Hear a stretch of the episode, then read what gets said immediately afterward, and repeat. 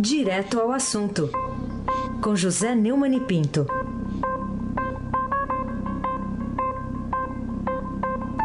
Oi, Nêumanne, bom dia.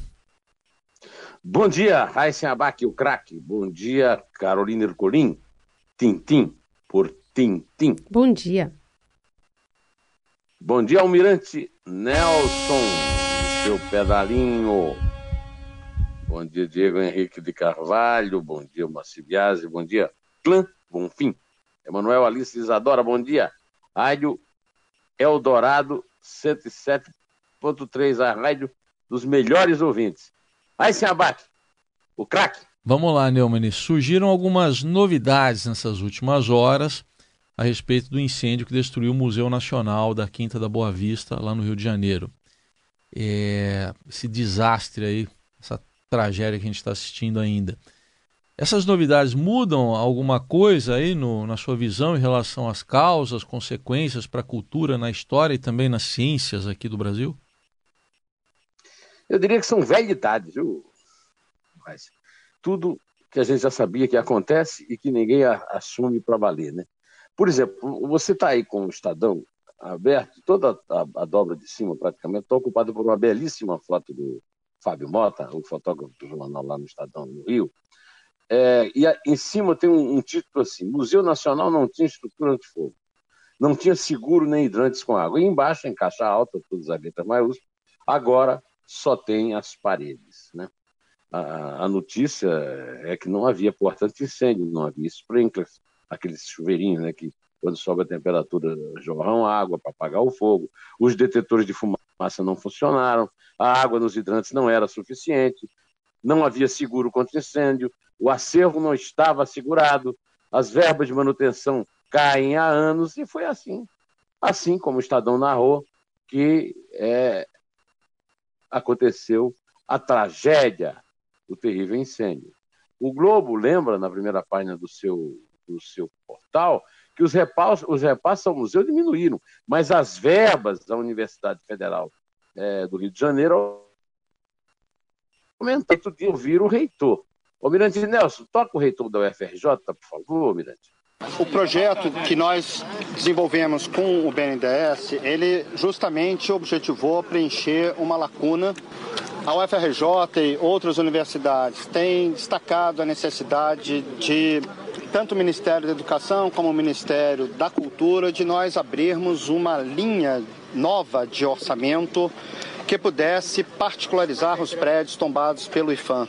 A UFRJ tem 11 prédios tombados e, a rigor, toda a manutenção desses prédios fica por conta do custeio da universidade. Olha, o reitor anda chorando, tem muita gente chorando, mas, na verdade, ninguém tem razão, né? A Comissão de Orçamento da Câmara dos Deputados, segundo o Globo, mostrou o seguinte, que realmente caíram muito as dotações de verba do governo federal para o museu diretamente. Agora, enquanto isso, sem contar salários, os recursos para o UFRJ aumentaram de 2,6 bilhões para 3,1 bilhões entre 2014 e 2017. Ontem eu vi no Jornal Nacional que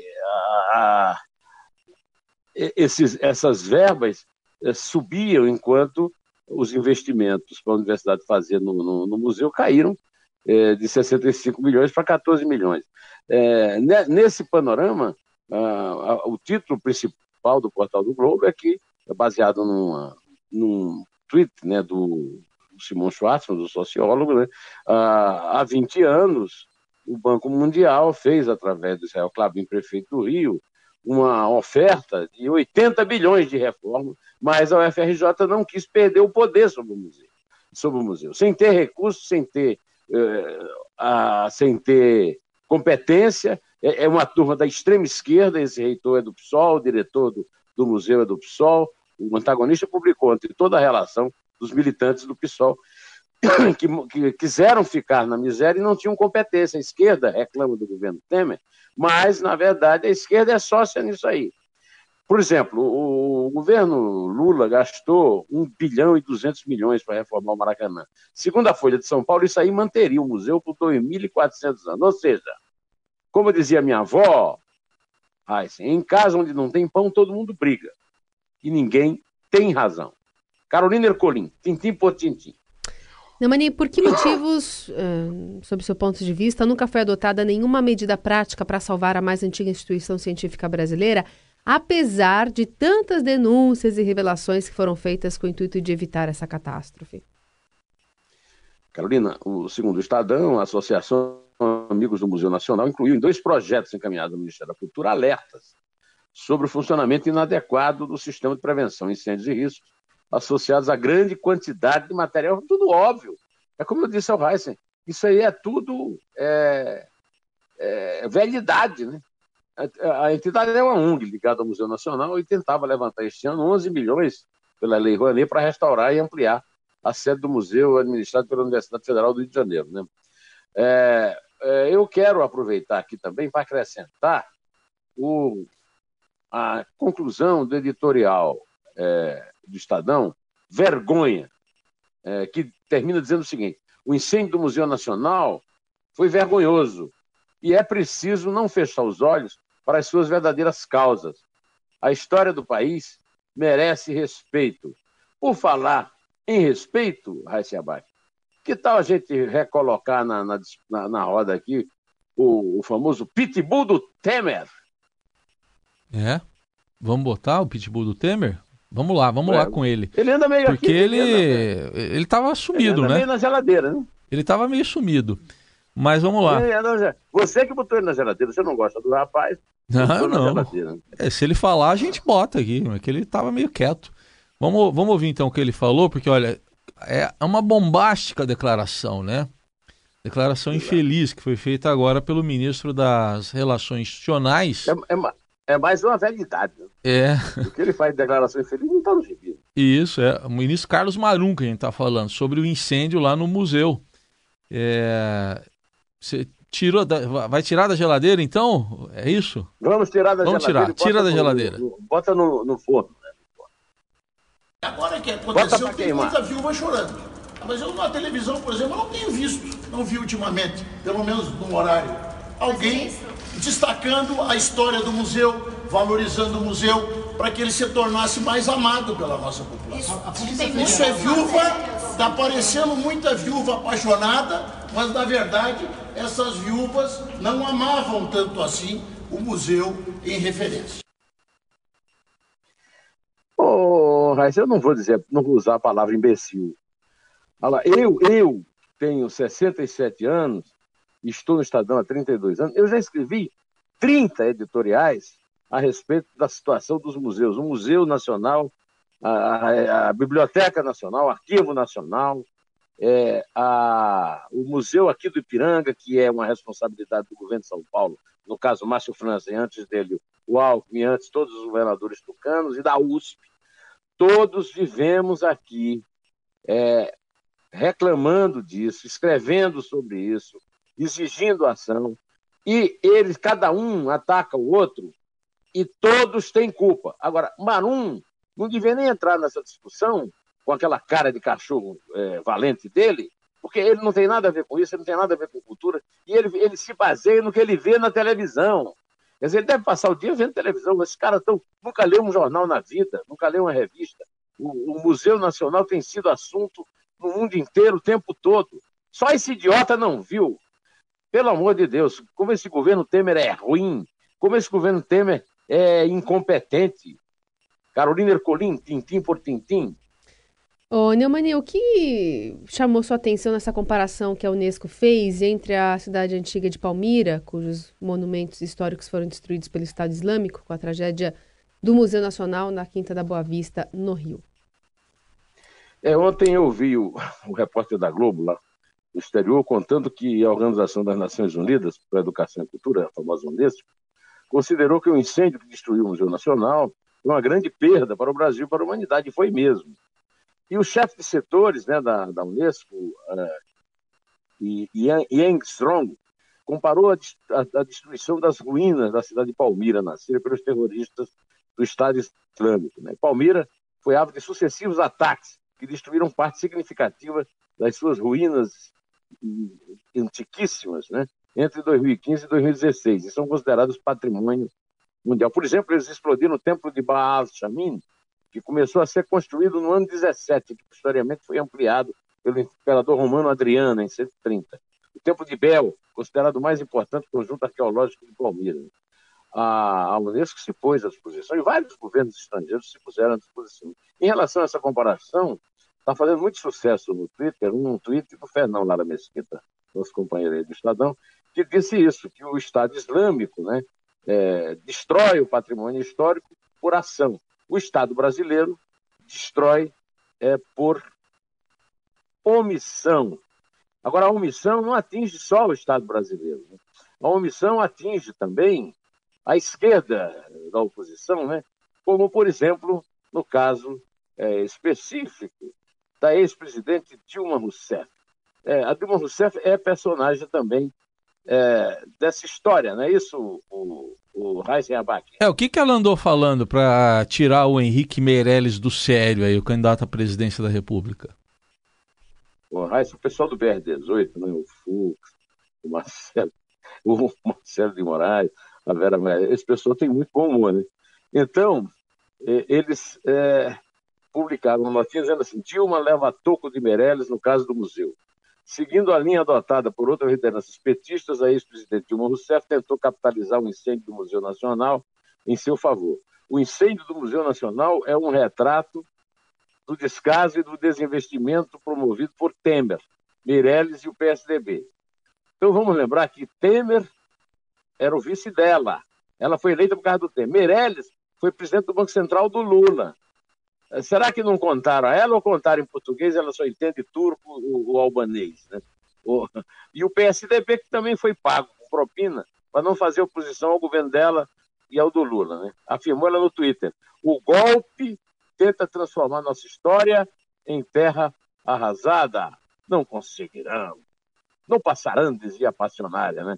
A Dilma só não contava que o ex-ministro presidenciado pelo MDB, o Henrique Meirelles, foi presidente do Banco Central do Lula e ministro da Fazenda do Temer, usaria a própria publicação dela na rede para lhe responder e colocar os pingos nos is. Meirelles escreveu: o Brasil se entristece com a tragédia que tirou parte irrecuperável de nossa história. Tão lamentável quanto o incêndio é ver gente oportunista tentando tirar proveito da situação para esconder as cinzas que sobrou de sua incapacidade de governar. Podia dormir sem essa. A dona Dilma podia dormir sem essa. É ou não é? Carolina Ercolin, tintim por tintim. Ô, Nêumanne, por que o TSE, o Tribunal Superior Eleitoral, se sentiu instado a mais uma vez proibir interferências de Lula na propaganda eleitoral do seu partido, o PT? Está aqui na primeira página do portal do Estadão, né?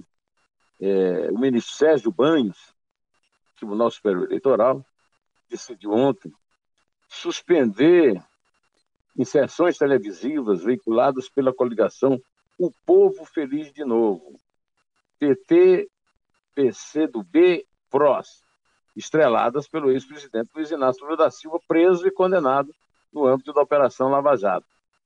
Carolina, essa já é a terceira derrota que o Tribunal Superior Eleitoral impôs à propaganda do PT desde que o tribunal decidiu barrar na madrugada do último sábado a candidatura do Lula ao Palácio do Planalto sob o argumento de que ele está enquadrado na lei da ficha limpa.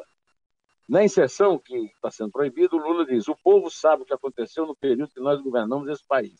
Esse povo sorria, esse povo comia, esse povo trabalhava. Então, o Lula está investindo no seu forte, né? O forte do Lula, isso que faz com que ele esteja no alto das pesquisas e tal, é justamente a boa lembrança, né? O bom recall do governo dele.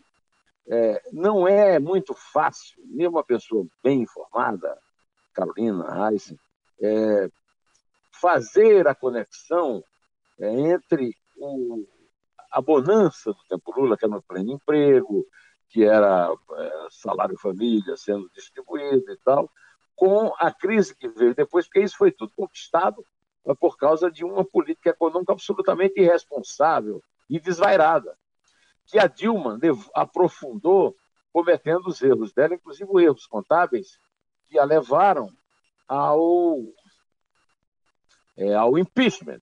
Não é fácil isso. E os candidatos que concorrem a essa eleição não têm talento, não têm competência, não têm equipe de comunicação capaz de explicar isso direitinho ao povo, mas eu reconheço que isso aí tudo é muito difícil, até porque o PT é muito cínico, né? Agora, por exemplo, o PT está forçando a barra em relação à justiça, tendo como base um absurdo, né?